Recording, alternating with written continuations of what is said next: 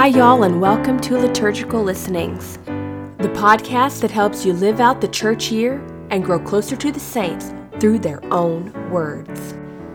This week, we are commemorating the feast of St. Francis of Assisi, celebrated on the 4th of October by both the new and traditional calendar.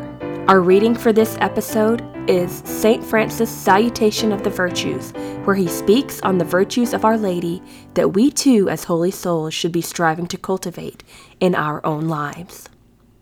And now here follows St. Francis' Salutation of the Virtues. Hail, Queen of Wisdom! May the Lord save thee with thy sister, holy, pure simplicity. O Lady, holy poverty! May the Lord save thee with thy sister, holy humility.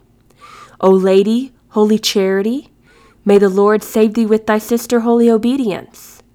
O all ye most holy virtues, may the Lord from whom you proceed and come save you.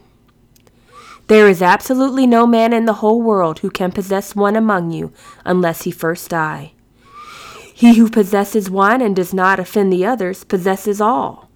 And he who offends one possesses none, and offends all, and every one of them confounds vices and sins.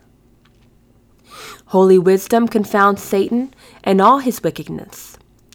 Pure holy simplicity confounds all the wisdom of this world and the wisdom of the flesh. Holy poverty confounds cupidity and avarice and the cares of this world. Holy humility confounds pride and all the men of this world and all things that are in the world. Holy charity confounds all diabolical and fleshly temptations and all fleshly fears.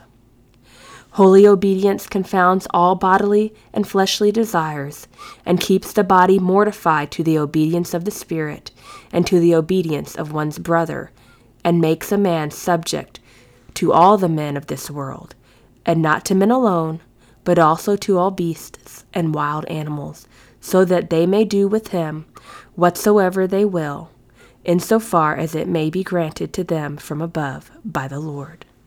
St. Francis, pray for us.